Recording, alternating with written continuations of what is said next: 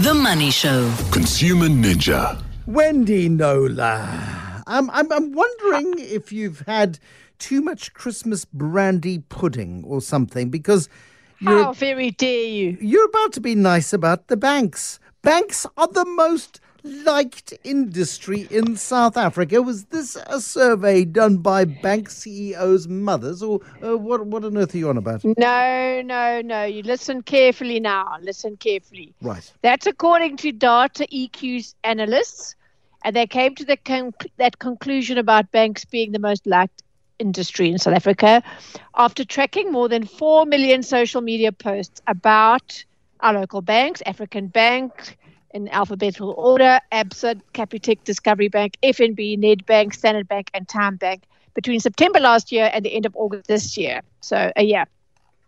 So that company, formerly known as Brands Eye, many people will know them as that, has produced its annual South African Banking Index for the past seven years. And this year, for the first time, local banks have moved into net positive territory in terms of social media sentiment for the first time, overtaking, taking, as they did that, insurers and retailers. So the bank's collective net sentiment shot up from minus 7.5% last year to 9.4% this year. So here's the question to go to your have I had too much Chris, early Christmas pudding, Bruce? Did they suddenly start treating their customers better, better than local retailers, insurers, and telcos who were also measured on this social media index? Uh, so much so that they felt compelled to take to social media to applaud the banks publicly, or did the banks do something to elicit the positive mentions, which ended up with them overshadowing the negative ones, which is what they want to do, right? So, yes, the answer is they did. They dangled cash, well, vouchers at people. So, the main reason that Data EQ's analysis of those 4 million posts put FNB at the top of the most liked bank list, followed by ABSA, is that both of those banks embarked on social media campaigns which solicited positive comments from their clients by running competitions linked to posts about the bank. In large part, said Data EQ, the sector has a handful of successful and cleverly crafted social campaigns to thank for its first ever net positive score. But improved customer service has also played a key role in this feat. So they've been fair there to the banks by actively using the channels to entice consumers to focus more on the positive things that they are doing operationally. Banks are essentially flipping the script and taking control of their social media narrative. So I was pretty intrigued by that. Um, and because they didn't elaborate on what exactly those incentives were in that press release they put out night before last, I asked what were their incentives, those incentives. For ABSA, I was told it was predominantly their hashtag we do more Wednesdays campaign, which drove positivity. Um, but often the hashtags overlapped. So they also had tell us which channels you can use to apply for an ABSA personal loan, reply using hashtag I can with ABSA, and stand a chance to win one of 10, 10 sorry, one of 10, a thousand rand cash send vouchers. FNB, on the other hand, launched its hashtag love FNB campaign with posts saying things like reply using hashtag love FNB and tell us how eWallet has helped you, and you could win a two and a half thousand rand voucher. So you can kind of see how this thing happened for the first time. Hey, Bruce, and I Yeah. predict that other banks will start doing the same thing. Um, Data EQ says the campaigns were not only used to generate positivity from consumers, but also to educate consumers around certain products and services. Um, Standard Bank used a hashtag it can be on both its competition post as well as educational posts, but they didn't incentivize consumers to post positive things about the bank on the same scale as FNB and ABSA did with their com- campaign content. So there's some learnings from for Standard Bank on how to do it. But um, yeah, so the bottom line, Bruce, is money talks. All the banks, apart from Capitec, have trended upwards in net sentiment since 2018. Um, Capitec being the outlier with a year on year decline in net sentiment, according to this index, uh, since 2019. Interestingly, when excluding social media campaigns from this index, ABSA and FNB drop in overall a, a, um, rankings, rather. ABSA, in fact, shows a 58.4 percentage point drop to second last, just ahead of Standard Bank. So huh, I found this fascinating.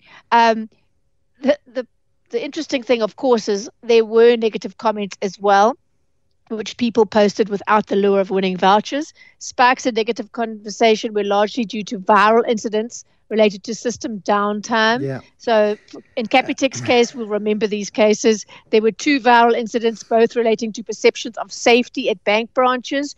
In March, social media conversations about Standard Bank, ABSA, FNB, and Capitec shot up most notably in Standard Bank's case, the bank being more frequently mentioned in the TransUnion hack involving extortion of 224 You know million. you know what's then really- August, What's really Yeah. interesting here, Wendy, is how the banks have managed their public image over the last 15 years or so.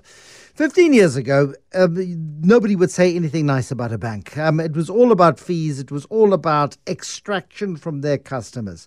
And they very successfully turned the, the conversation on its head, whereby fees are still high, the cost of doing banking is still high, yet there is a perception of value now attached to banking. The relationship with the bank has changed. You've been pushed out of the branch and online and into the app Yeah. space and into the digital space. And the way in which the banks have decided to manage their relationships with their customers is one that is far more proactive and in the form of five year olds and treats, I suppose, or dog training with pockets Yep. full of treats. Um, and, and we've been sort of conditioned into thinking differently about our banks. I'm going to go to bank A because I get this incentive, this bonus, this point structure, whatever the case might be this loyalty thing. that yeah. loyalty thing, they've successfully turned it from quite an adversarial relationship to one driven by incentives. And I think that's been a fundamental shift in the way in which certainly South African banks have gone.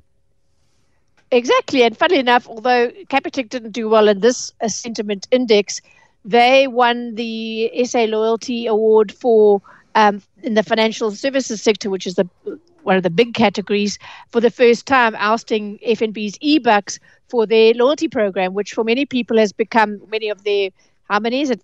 How many million? Eight million customers has become a second payday because they get actual you know, cash in their bank, bank accounts. So you have all these different measures, um, ways in which, as you say, uh, banks are courting their customers. But um, I- I think you know, you know, there were the, this this um, data EQ's index pointed to the fact that um, their spikes and negative comments were largely around um, downtime. So Capitec, remember, in August they had a, I think it was a two-day downtime um, in the first week of the month uh, when customers were trying to transact. And Standard Bank back on a May, a Saturday morning in May, uh, when a lot of people are shopping and doing stuff, they had a five-hour outage, and that that those two created huge spikes. Um, which there's no getting around that, but but the social what they did, the campaigns to drive positivity actually overshadowed that, which is interesting for the first time. So clearly, we're going to be seeing more of this. But my, in my humble opinion, my little two cents worth is that, um, well, Data EQ's uh, conclusion, first of all, was that um, general customer service remained a major pain point in consumer complaints. Slow and low responsiveness, both on social media and traditional channels, was a common theme. Consumers struggling to get hold of banks to have a real one on one conversation, digital downtime, as I've just spoken about. But in my opinion, banks and other companies should rather focus on, well, not rather, but also focus on creative consumer centric responses on social media to drive a positive perception in an authentic way. So instead of um, responding knee jerk to every comment on Facebook or Twitter saying, We're sorry to hear that, please DM us, they could use that as an opportunity to educate people in a Yeah. general way. Obviously, you don't want people to. Re- to reveal their personal details publicly, but you could, uh, you know, there's so many of the complaints are, are around fraud these days. It's the number one complaint that goes to the to the banking services ombud, for example. They could use that complaint or that comment on social media to address misperceptions around fraud cases being the result of an inside job, etc., etc. Use it to say uh, you increase your credit score in this sort of way.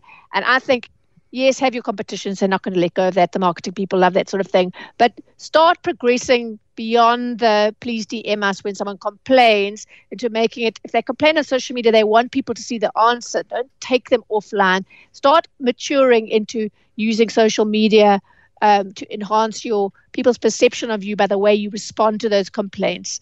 Um, I'd love to see that starting to happen um, 2023 and onwards. Thank you, Wendy Knowler, our consumer ninja this evening not having the early brandy pudding, which is good news. Uh, after Eyewitness News this evening, Rodger Foster. Roger is the founder and chief executive of Airlink. It is a remarkably successful South African privately owned airline, um, and it's gone from strength to strength through the pandemic. It's been able to pick up where others have failed, um, and it's uh, doing remarkable things. We'll get the catch up this evening with the shapeshifter of this Wednesday evening, Rodger Foster.